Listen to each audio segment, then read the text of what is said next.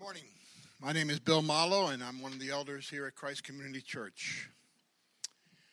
I'm going to read the scripture for this morning. It's found in Romans chapter 8. Uh, also, uh, we will be uh, addressing Zechariah chapter 3. I won't be reading that passage this morning, but I want to bring your attention to it.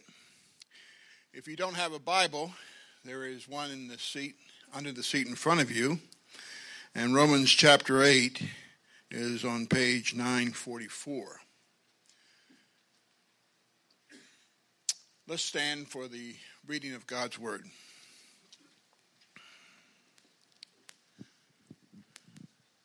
Romans chapter 8, verse 31. What then shall we say to these things? If God is for us, who can be against us? He who did not spare his own son, but gave him up for us all, how will he not how will he not also with him graciously give us all things? Who shall bring any charge against God's elect? It is God who justifies. Who is to condemn? Christ Jesus is the one who died, more than that, who was raised who is at the right hand of God, who indeed is interceding for us. Who shall separate us from the love of Christ? Shall tribulation, or distress, or persecution, or famine, or nakedness, or danger, or sword? As it is written, For your sake we are being killed all the day long. We are regarded as sheep to be slaughtered. No. In all things, we are more than conquerors through him who loved us. For I am sure that neither death nor life, nor angels, nor rulers, nor things present, nor things to come, nor powers, nor height, nor depth, nor anything else in all creation will be able to separate us from the love of God in Christ Jesus our Lord. You may be seated. Take a few minutes and reflect on these words. Ten days. Ten days from now, we're going to be at the 18th anniversary of 9 11. And many of you can remember, you know, exactly where you were on that day. It's one of those moments. You know, you're driving in a car, you're just had gotten to work, you're tuned into the television, something happens, and somebody calls you and say, "Have you heard what's going on?" On that day, a man named Todd Beamer was on United Airlines flight 93. And Todd was had a final conversation with a switchboard operator named Lisa Jefferson and he was talking to Lisa Jefferson, and he had said to her, who was a switchboard operator, Hey, our plane's been hijacked. And she had been telling him what had gone on. So he said, We're going to try to hijack the hijackers. And before he hung up the, the phone, uh, Beamer asked Lisa Jefferson to recite the Lord's Prayer with him. And so they said it together on the phone. And then the last thing Lisa Jefferson heard from Todd Beamer was Jesus help me. Are you guys ready? Let's roll. At 10:30 or at 10:03, United Flight 93 crashed in a field in Shanksville, Pennsylvania, all lives lost. A year later, Todd's Todd Beamer's wife also named Lisa, wrote a book with the title Let's Roll. Maybe familiar with it. Try to imagine for a moment just Lisa Beamer. She, she's five months pregnant. She has two young children. And this is what she knows about the last few moments of her husband's life. And she's standing there at an impact crater out in the middle of a field in Shanksville, Pennsylvania, where she just lost her husband what would come to mind at that moment? Well, lots of things, I'm sure, for Lisa, but this is what she, she wrote in her book. God knew the terrible choices the terrorist would make and that Todd would die as a result. God knew my children would be left without a father and me without a husband. Yet, in His sovereignty and in His perspective on the big picture, He knew it was better to allow the events to unfold as they did rather than to redirect God's, Todd's plans to avoid death. I can't see all the reasons He might have allowed this when I know I, He could have stopped it I don't like how his plan looks from my perspective right now, but knowing that he loves me and can see the world from start to finish, it helps me say it's okay. If we believe wholeheartedly, if we believe wholeheartedly, each moment that our destiny rests in the hands of Jesus, the one with ultimate love and ultimate power what we do, what, what do we have to be concerned about? Of course, our humanity clouds this truth many times, but hanging on to glimpses of it keeps everything in perspective. Our humanity, when we're standing at an impact crater in our own lives, our humanity clouds our perspective, but we hang on to certain glimpses, certain truths that helps keep our lives in perspective. And one question I have for us today is what do you hang on to to keep things in perspective? See, every life is going to have impact craters. Moments that you have to stand and stare at something that's happened to someone you love, it's happened to you. It's a physical thing, it's a financial thing, it's a relational thing. You're going to have these through your life, and they're going to cloud your judgment. It's going to cause you to be suspicious. And I'm wondering what, what, what glimmer, what, what anchors your soul at that stormy moment? From verse 18 to the end of the chapter, Paul's been trying to provide anchors for your soul. He says in verse 17 that we are children of God. We've talked about this for a few weeks. It has a little comma, provided that we suffer with him. And so I think from 8 from 17 to the end of the chapter, Paul's been saying, Hey, I'm writing to these Roman Christians, these first century Christians.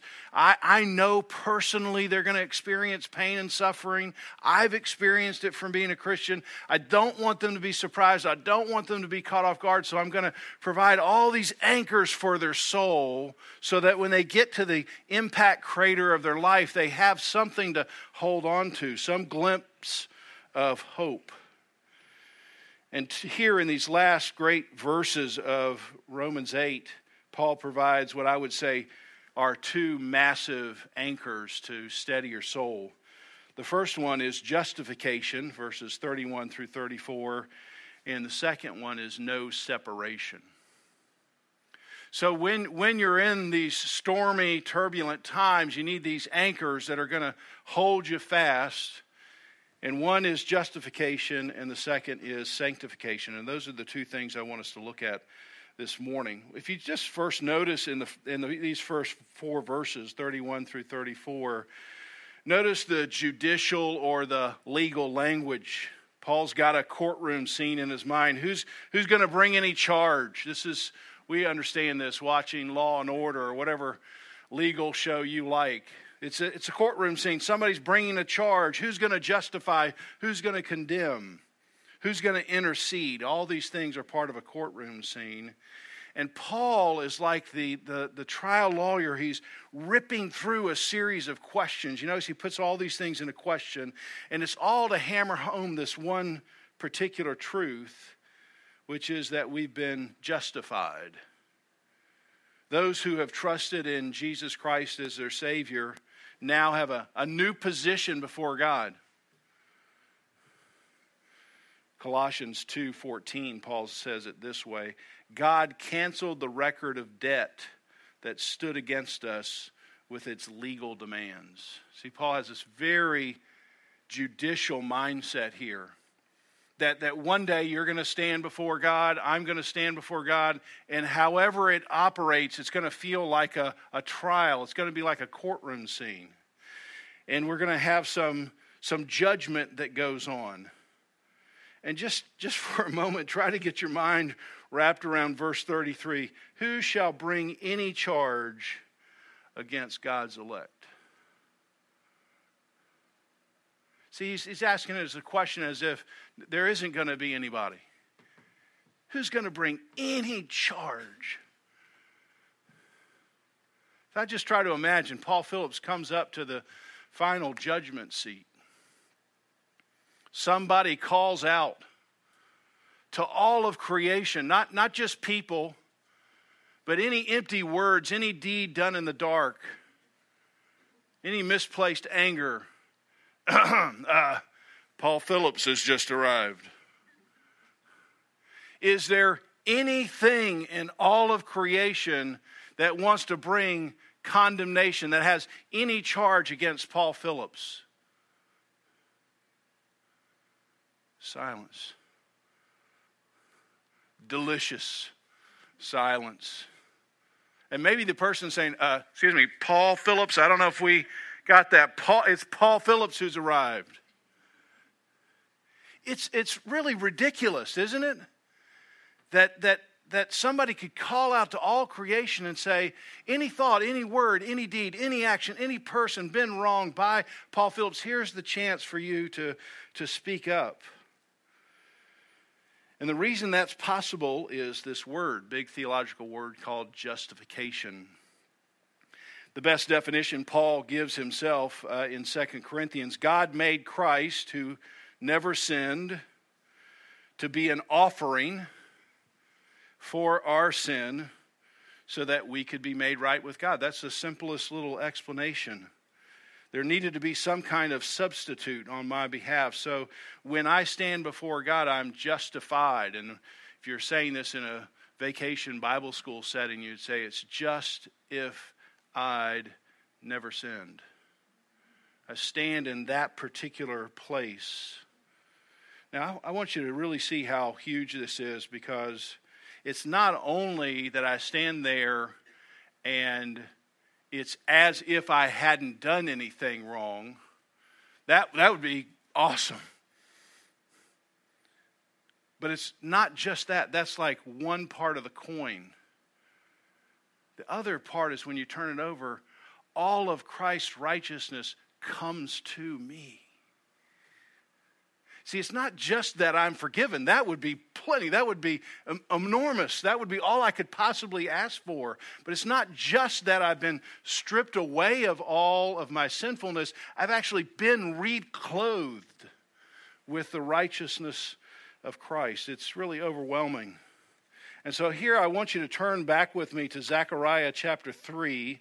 So if you're not super familiar with this little thin Old Testament prophet, just go to Matthew and go left a couple of chapters, and you'll see Zechariah. And Zechariah has a series of visions. And we don't have time to unpack all of this, but you'll certainly get the, the feel here of what I'm trying to say. Zechariah chapter 3 then he showed me, this is Zechariah the prophet, showed me Joshua, who is the high priest. This is the person who's going to represent Israel before God in front of the judgment seat. He's the high priest. He's standing before an angel of the Lord and Satan. This is the courtroom scene. Standing at his right hand, and Satan, who is the accuser, is planning on accusing Joshua and not just Joshua, all of God's chosen people, Israel. And the Lord said to Satan, The Lord rebuke you, O Satan. The Lord who has chosen Jerusalem rebuke you. Is this not a brand plucked from the fire? See, I know he was in trouble, but I have personally reached my hand and then I have plucked him from the fire. Now, Joshua was standing before the angel of the Lord, clothed with filthy garments. And the angel said to those who were standing before him, Remove the filthy garments from him. And to him he said, Behold, I have taken away your iniquity away your, your iniquity away from you, and then I will clothe you with pure vestments. The only person not saying anything here is Joshua. See, justification is a is a gracious act of God. I'm going to come in, I'm going to rescue you from fire. I'm going to take away these filthy garments. I'm going to give you my garments. This is all something God has done. It's really incredible. And then pointing ahead, verse 8 Hear now, O Joshua the high priest, you and your friends who sit before you, for they are men who are a sign. Behold, I will bring my servant. Okay, you're just you're just zeroing in now. I'm going to bring my servant who's going to be called the branch. I wish we had time, but if we, if we had time, we just press the branch and remember the hyperlink? It would hyperlink us to Jesus. I'm going to bring my servant, Jesus, who is the branch, the, the springing off of David. For behold, on the stone that I have set before Joshua, on a single stone with seven eyes, meaning God sees everything, I will engrave an inscription and I will remove the iniquity of this land in a single day. What's he talking about? See, he's pointing ahead. This is the whole picture that Paul's trying to, to, to get us to really understand that, that now we can stand before God, we can stand before Him fully justified. And because of this ma- massive anchor of justification, here's what Paul really wants us to know, verse 31 God is for us. I just, I wish I could just stand up here and say that like for 20 minutes. And just say your name. God is for you. God is, He is for you. The God of all the universe with all the power, He he is for you today. John Piper, God is entirely for us and never against us. None of our sickness is a judgment from a condemning judge. You ever feel that way? I used to do this all the time. Bump your head as a kid. And what do I say? Oh, God, what did I do to deserve that? These, these things come our way, and immediately we think that this is God's punishment on us. No, the punishment has already been absorbed. So God is for you. None of our sickness is a judgment. None of our broken cars or failed appliances is some kind of punishment. None of our marital strife is a sign of God's wrath. None of our lost jobs is a penalty for sin. None of our wayward children is a crack of God's whip. If we are in Christ, God is for us. God is for us. And the way this works as an anchor is that when you look at yourself and you cry out these words that the apostle Paul cried out in verse in chapter 7 of Romans, "Oh what a wretched man or woman that I am. Who could possibly deliver me from this body of death?" The answer Jesus can. And he did, and he's for you. He's for you. And to, to, to, to get the anchor to hold in place, verse 32 God who did not spare his own son. If he has not spared his own son, his generosity is coming towards you in his grace and mercy. So it's a perfect Sunday for the communion table. Because some of you have come in this morning and felt like God's not for me, or He's forgotten me, or something. And I want you to know as you come forward, God's whispering to you, I am for you. You might be standing at an impact crater. And even at that moment, you can drop down an anchor that you've been justified before a holy God. And now, all things, all things are working together for good. That's a great anchor. Second anchor, verse 35 through 39. First, there's no condemnation. Now, in these last few verses, there's no separation. He's trying to help these first century Christians to know that no matter what happens to them, there's no separation from God. Remember in Philippians, Paul says, um, you know, I, I, I, I'm, in, I'm, I'm in prison and I could be killed. And that'd be okay because then I'd be with the Lord, right? If, but if I'm not killed, then I'm serving the Lord. So, see, either way, he's not separated. He doesn't feel any separation, he doesn't feel any threat to himself, no matter what's happening to him. And Paul is reminding these first century Christians of something very important, especially for them, because Nero was a Roman emperor. And when he threw these lavish parties, he needed light. So he'd tie a Christian to a big stake and wrap him with oily rags. And then when it's sunset, he'd light the rag, and everybody would have the party around while these human torches were lighting up the garden. See, if that's happening to you, you're going to feel like there's separation.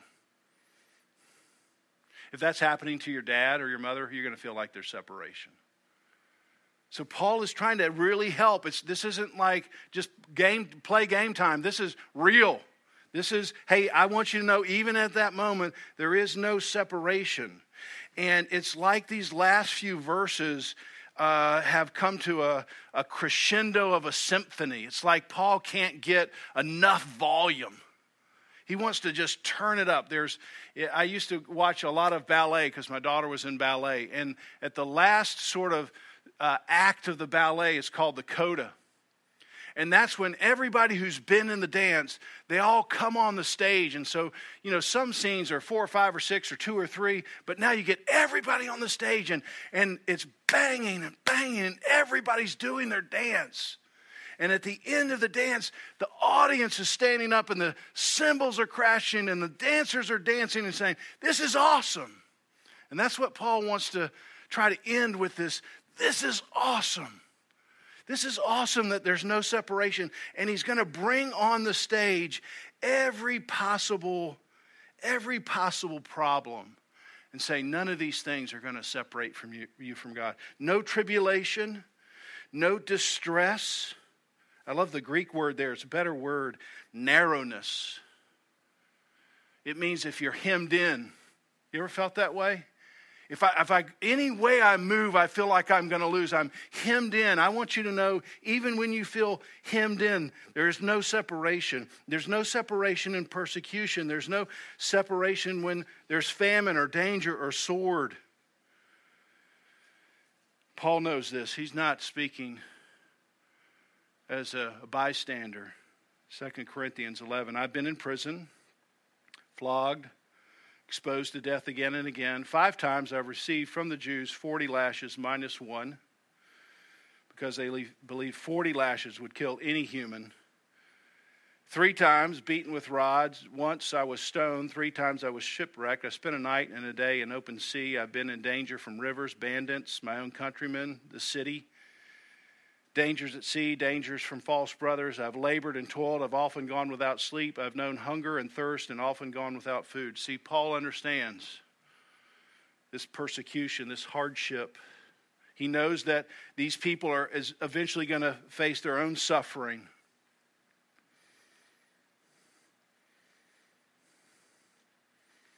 Late in his life, he's led out of a Roman prison outside the city with a man with a sword in his hand and that man chops Apostle Paul's head off. I just wonder if the Apostle Paul saying, no, hey, no separation. See, what, what, what anchors your soul right at that moment? Paul wants to give you this anchor that God's giving, that nothing can separate you. And then notice He's had all these singles come out on the stage. Now, now he's bringing out pairs. Not death or life, not angels or rulers, nothing in the present or thing to come, nothing, no height, nothing in heaven or hell. Nothing can separate. And just in case he's missed anything, verse 39 no, nothing else in all creation will be able to separate you from the love of God. Amen. Amen. See, nothing. I, have brought every possible contender out on stage, and none of these things can separate you two, two massive anchors for your soul. There is no separation from me and God now. None. I'm in the, the front door of the kingdom of God right now. And when I die, I'm going to be ushered in to see the whole thing. So there is no longer any separation for me. And I know I'm going to be ushered in because no condemnation. These are anchors for our soul. Many of you have been to the USS North Carolina. On the deck of the ship, they have a giant, really a giant anchor. I don't know if you've seen it. 25,000 pounds. You just try to imagine that. How, how would you like to be your job? Hey, you're the anchor guy. Mm. You got to pick it up and throw it over. You got to pull it up. No way. 25,000 pounds. And there's two of these on this massive ship. And you think, why, why would these ships be equipped with such massive anchors? You might say, well, it's a ship it's going to encounter storms, which is true. It is a ship. It is, did encounter storms. But that's not the only reason. It was a ship to encounter storms. It's a ship built for storms. It's a ship built to intend to go into storms and anchor itself in a storm. It's not just a ship that's going to someday receive storms and sort of, well, I'm ready whenever it comes. No, I'm ready to go into a storm. The same is true for you and me you and I are going to receive storms. They're just going to somehow come from nowhere. You're going to need to drop down some anchors. But you and I were designed to go into storms. Jesus finishes his teaching. Guys, let's get into a boat. Halfway across the lake, what happens? A storm.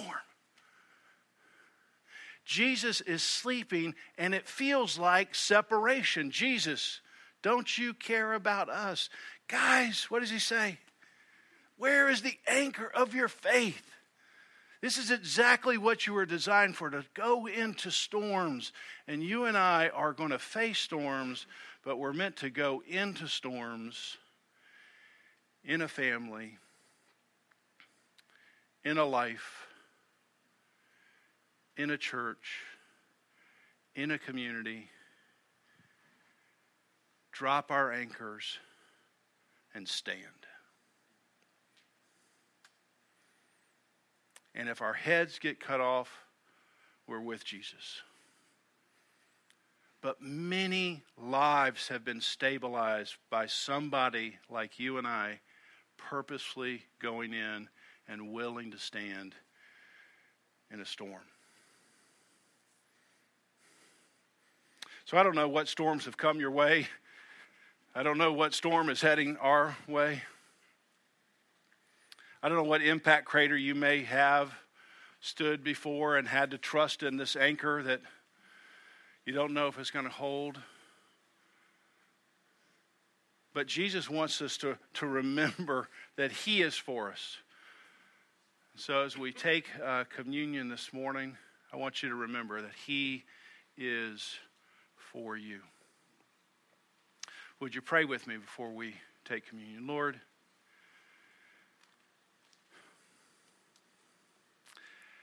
first of all, I'm thankful for your word, the truth of it, that it can, it can steady us in the worst storms. And I pray for my friends, my family here, visitors, that they would know these two anchors of no separation, justification, and no condemnation. Lord, I think about the. Um, the people that we've sent out from this, this church to be in stormy places. Think about Sarah Smith. Could have lived here in America. She went to Romania and purposely put herself in the stormy waters of these, the lives of orphans. For the carpenters who could have stayed here, had a wonderful life, but they went to Thailand to, to put themselves in the storm of sex trafficking. Benny Matthews goes and puts himself in the storm of the whole nation of India. Would, would you even now help them know about and remember these two anchors for their soul as they're in these difficult places and help us to pray more fervently for them? And would you help us in this moment around this table to, to be together, to be people who encourage one another just by saying, hey, we're, we're standing in this storm together? We know that on the night of your betrayal was a massive storm, and that you came and you said to your disciples, This is my body, this is my blood, this is what I'm going to do for you. I am for you.